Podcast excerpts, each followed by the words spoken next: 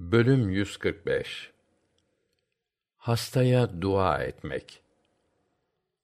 Hadis dokuz yüz bir. Ayşe'den, Allah ondan razı olsun, rivayet edildiğine göre, bir kimsenin bir tarafı ağrıdığında veya yara bere olduğunda, Peygamber parmağıyla şöyle yapar. Ravi, Süfyan Uyeyne, şahadet parmağını yere dokundurup kaldırarak nasıl yaptığını gösterdi ve Bismillah, bu bizim arzımızın toprağıdır. Bazımızın tükrüğü ile Rabbimizin izniyle hastalarımız şifa bulur buyururdu.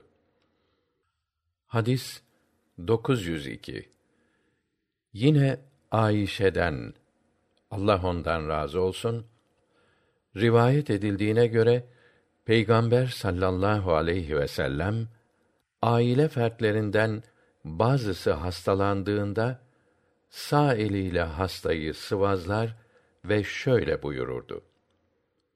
Allah'ım, sen bütün insanların hayatlarını programlayansın, Rabbimizsin. Bu hastanın ızdırabını gider, şifa ver. Şifayı veren ancak sensin. Senin şifandan başka şifa verecek yoktur. Buna hiçbir hastalık izi bırakmayacak şekilde şifa ver. Hadis dokuz yüz üç. Enes'ten, Allah ondan razı olsun, tabiinden olan Sabit'e şöyle dedim. Peygamber sallallahu aleyhi ve sellemin, hastaya okuduğunu sana da okuyayım mı? Oku diye cevap verdi. Bunun üzerine ben, ey insanların Rabbi ve bütün ızdırapları gideren Allah'ım, şifa ver, şifa verensin. Senden başka şifa verecek yoktur. Bu hastaya hiçbir hastalık izi bırakmayacak şekilde şifa ver. Hadis dokuz yüz dört. Sa'd İbni Ebu Vakkas'tan, Allah ondan razı olsun, rivayet edildiğine göre şöyle demiştir. Hastalandığımda Rasulullah beni ziyaret etti ve üç defa Allah'ım Sa'da şifa ver diye dua buyurdu. Hadis dokuz yüz beş. Ebu Abdullah Osman İbni Ebul As'tan, Allah ondan razı olsun, rivayet edildiğine göre, vücudunda hissettiği bir ağrıdan dolayı Rasulullah sallallahu aleyhi ve selleme şikayette bulundu. Rasulullah sallallahu aleyhi ve sellem de ona, vücudunun ağrıyan yerine elini koy ve üç kere Bismillah de, yedi kere de Allah adıyla uğradığım ve uğrama korkusu çektiğim her dertten Allah'ın izzet ve kudretine sığınırım de buyurdu. Hadis dokuz yüz altı. İbni Abbas Ebu Hureyre'den, Allah onlardan razı olsun, rivayet edildiğine göre, Rasulullah sallallahu aleyhi ve sellem şöyle buyurdu. Her kim henüz eceli gelmemiş bir hastayı ziyaret eder de, onun başucunda yedi kere, büyük arşın Rabbi olan Yüce Allah'tan sana şifa vermesini dilerim derse, Allah onu o hastalıktan kurtarır. Hadis dokuz yüz yedi. İbni Abbas'tan, Allah onlardan razı olsun, rivayet edildiğine göre, Rasulullah sallallahu aleyhi ve sellem, hasta bir bedeviyi ziyaret etmişti. Herhangi bir hastayı ziyaretinde olduğu gibi, ona da, geçmiş olsun, zararı yok. Hastalığınız inşallah günahlarınızı temizlemektedir.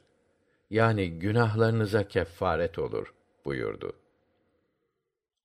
Hadis dokuz yüz sekiz.